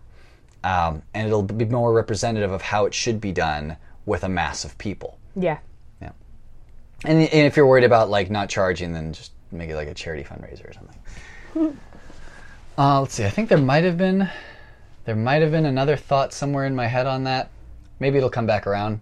Here's party. How to write a step description. A well written step description should contain as much information as possible about the dance and at the same time should be short enough for publication. Keep in mind that a step description is designed to help you recreate the choreography of the dance. The step sheet is a teaching tool and makes certain assumptions that the dancer has already learned the fundamentals of dance and they are proficient enough to read the description and know, for example, what a shuffle or a grapevine is. A step description for a beginner dance is not necessarily to be read by beginners. It is just to recreate a beginner dance. Certain basic movements do not have to be broken down, like shuffle steps or grapevines. A, sh- a step description should include the following 1. Title of dance. 2. Choreographer's name and contact information. 3. Date of choreography. 4. Number of counts, level of dance. 5. Type of dance line, mixer, pattern partner dance. 6. Bridges, tags, or phrased, AB. 7. Song title. Include artist, album title, and exact version of the song, extended radio mix, etc., preferably at the top of the sheet to make all the information available at a glance. 8. Use headings to give a listing of the components above each section of choreography. 9. Whenever possible, have one column of numbers from 1 through 8 describing the count, and a second column listing numbers that run consecutively, as in 1 through 32 which will make it easy to find a particular section if you get questions about your dance. If it is an easy enough dance, this is not always necessary. You will have to use your own discretion to avoid too much clutter on the step description. Then it says, if possible, list. And then it just doesn't say anything, it just says, if possible, list. But then after that, it says Max Perry and all his contact information. So, some of the things that um, I will admit to when it can, comes to writing step sheets is I cheat. I cheat big time. First and foremost, I totally copy Rachel's format. Same. Yes. Totally 100% stole it straight off her page. um, it's ju- when I when I go to read her step sheets, they just make sense to me. Um, so I just literally went, you know what? She's been doing this long enough. She knows what she's doing. I'm just going to copy her format. Um, one of the things that he didn't mention that I actually really appreciate is when it makes sense to also include on the far right side. So the way I do it is I do the left side, the counts. In the middle box, I describe the count, the, what you're actually doing with your feet, and on the far right side, I include what wall you're facing. Um, at the eh, by the end of that particular sequence of counts, um, I I like doing that. Um, one of the other things that I really like doing is putting counts together, like one, two, or one and two go on the same line. Like it doesn't need to be one, the next line and, and then the next line too Like this it's just waste of paper. It's waste of time and energy when you can take that, put it in the same line, um, or really, really clean it up that way. Um, going along with that, sometimes if you have an eight and one, then it's easier to bring that one from the next section and just lift it up into the previous section because it helps complete the thought. If you're doing like a kickball change or kickball cross or something like that, it's easier to describe in the previous section at the very end kickball cross and have that one included rather than have kickball and then the next section cross. Yes, very true. Um, I also get feedback on my step sheets and make sure I'm calling things correctly and describing things correctly from experienced individuals. Thank you, Luann. um, and that helps as well. Um, one of the things I will do is I will read out the way a step sheet is written.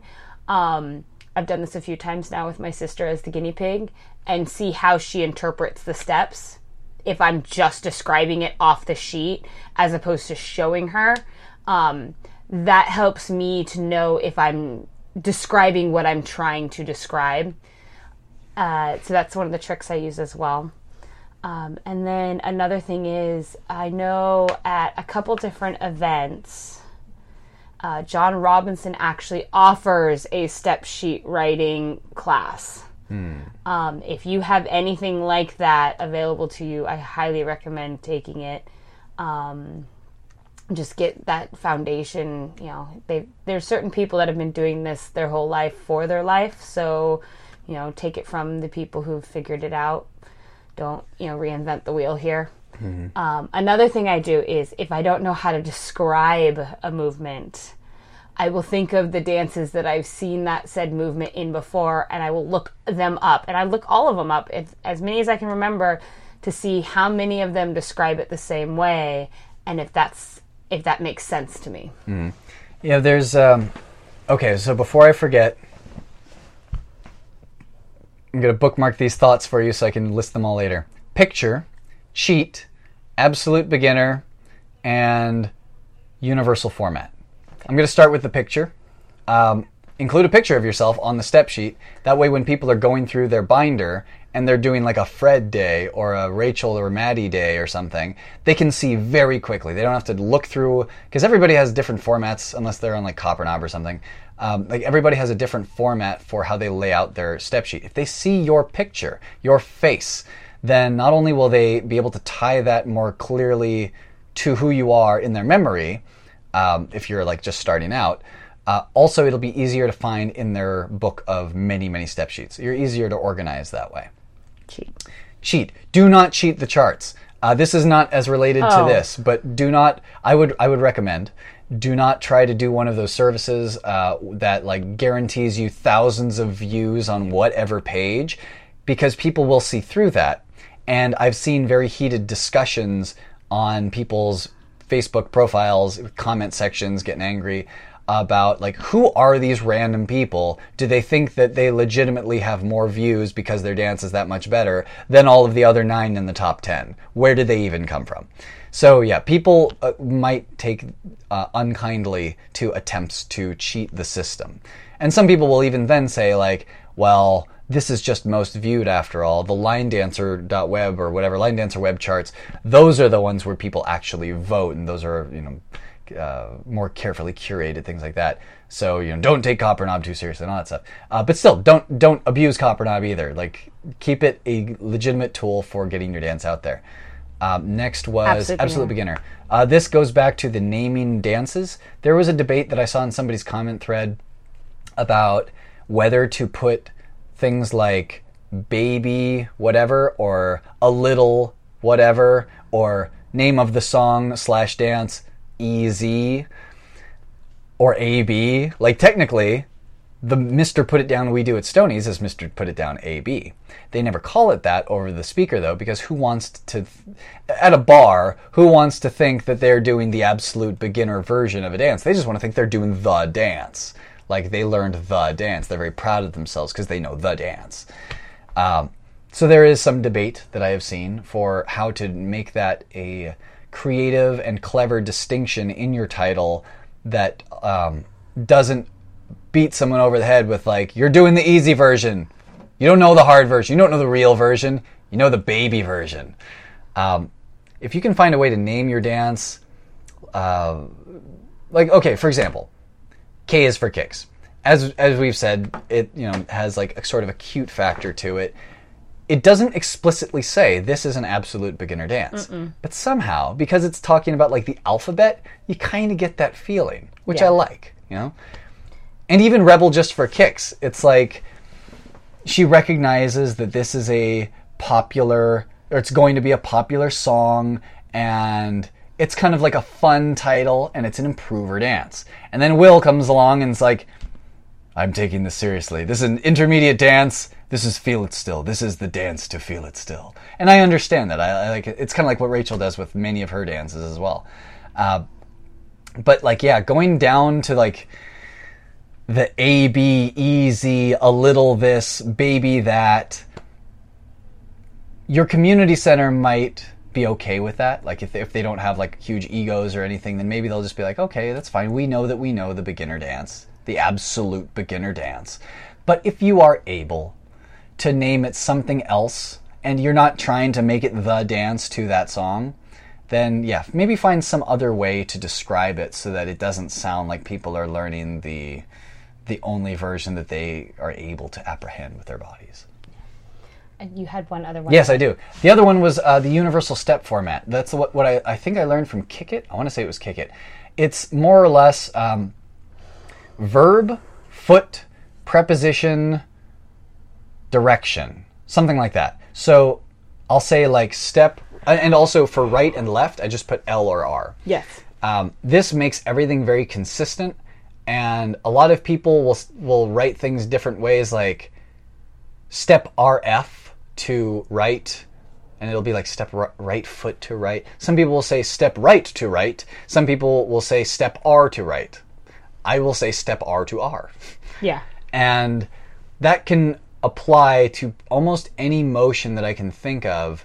Um, even if you're doing like forward or backward, it's like step R forward, then you don't need to say like step R to front. That's silly. Um, but it can take care of a lot of possible movements by just making that universal format readable to everyone. Um, sometimes it can be tricky when you're describing like a turn because do you say like uh, turn quarter right step right or like step right while turning a quarter right And sometimes the order of things that happen simultaneously can become ambiguous but uh, generally speaking i have found that format to make mm, step sheets efficient and readable um, if you are saying something like step r behind or in front of or something like that. Like you can say across. So like step R across left or step R behind left. Um, and then you don't have to say like in front of or behind of or anything like that. Um, I would recommend just take a look at that guide online. It, it's available online.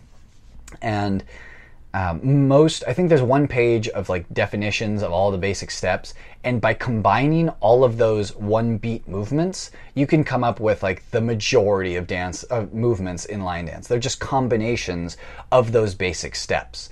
And once you know, once you have like this format of like touch our heel or like touch our toe or something like that. He, whoever it was that created this this guide, they show uh, what the movement is and then how to write it. So then you just string how to write it together, and you have like a weave or a grapevine or something like that. Uh, I don't think it would be possible to make this universal for everyone. So maybe encourage your friends to try it out, but I don't think we'll ever get to a place where like the world is going to be using one way to describe movements on their step sheet. There are just too many people and too many different styles. But I like this one, just like we like Rachel's format for the overall step sheet. Um, I like this format of writing movements because, as I say, it's efficient. It keeps things as compact. You're not You're not having like paragraphs about a simple move. Um, and it's unambiguous whether you mean right or right direction, right foot, whatever, with the way that he uh, sets it out in his guidelines. Yeah. Um, so basically, recapping thoughts, I guess. Um, ultimately, you want to find a piece of music that speaks to you.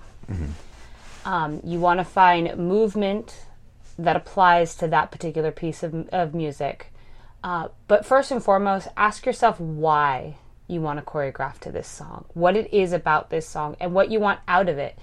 Um, in my opinion, there's no real wrong answer as long as you're being honest with yourself. I mean, if you want your name up in lights, you want your name up in lights. If you want it because um, it's something that you feel is the next step in your journey, then do that. If it's something because you want to have it done at your local senior community because, you know, your favorite uh, particular client there really loves this song and so you want to surprise her or something, do that. I mean, there's no wrong answer for as to why you want to choreograph. Uh, just be honest with yourself and start from there. and accept any outcome. If it becomes huge, you know, accept that with humility and gratitude. Um, if it goes nowhere, accept that people have lots of things to do with their time. And if even one friend dances it with you, give that friend a big hug. True story. Um, so you want to choose the song that speaks to you. You want to choose movement that complements that song, that tells the story, that has some type of flow to it. You want to be careful with the movements. You want to make sure you're giving your body enough time to stop essentially and retransition into a different momentum. Um, And speaking of movements, before I forget, sometimes it just isn't that dance's time yet. I think uh, Rebecca Lee mentioned that she had choreographed Gimme Gimme five years before teaching it in Vegas, and I think before that in um, another event because I think there was an event. I think Tampa might have been before Vegas that year. Maybe. Yeah, um, but I remember she did it before Vegas, and it just wasn't its time. The dance community hadn't been doing enough dances like Gimme Gimme for that to seem like the next step for them. She would have been too far ahead of the curve, and it would have been weird for people. They wouldn't have picked it up. Uh, but at the time that it came out, she had had people like Guyton and Roy and Shane and Fred and all these other people putting out dances that prepped people in a way for this kind of dance. So it, it came in at just the right time. So don't just necessarily give up on your dance because you've got a bunch of weird things that you think no one's going to do. Hold on to it, and maybe five years later, that'll be the time everyone's doing those moves and they want more like that. Exactly. Um, and then from there, you want to just look at, you know, writing the step sheet, getting feedback, marketing it, um, and, you know, understand that not every dance is for everyone. Um, it may take some time for it to even pick up, if at all. And either way, it doesn't mean that you did something wrong. Um, if it doesn't get picked up right away or if it doesn't get picked up at all, you know, don't let that discourage you if you want to continue choreographing. Also, I would say don't compromise too much. If you have a vision for something and you think, no, it's too advanced, no one's going to want to do this, uh, you are certainly open and and able to make two dances to the same song if you want. You can have the beginner version, the floor split that you're building in in case nobody else wants to make a floor split for. You can make that beginner floor split for the dance that you would rather make, which is the crazy advanced, everything is syncopated, handsprings and backflips. Because if that's the one you want to do, that's the one um, you should make. That's the one that's going to be played at events, if if ever someday.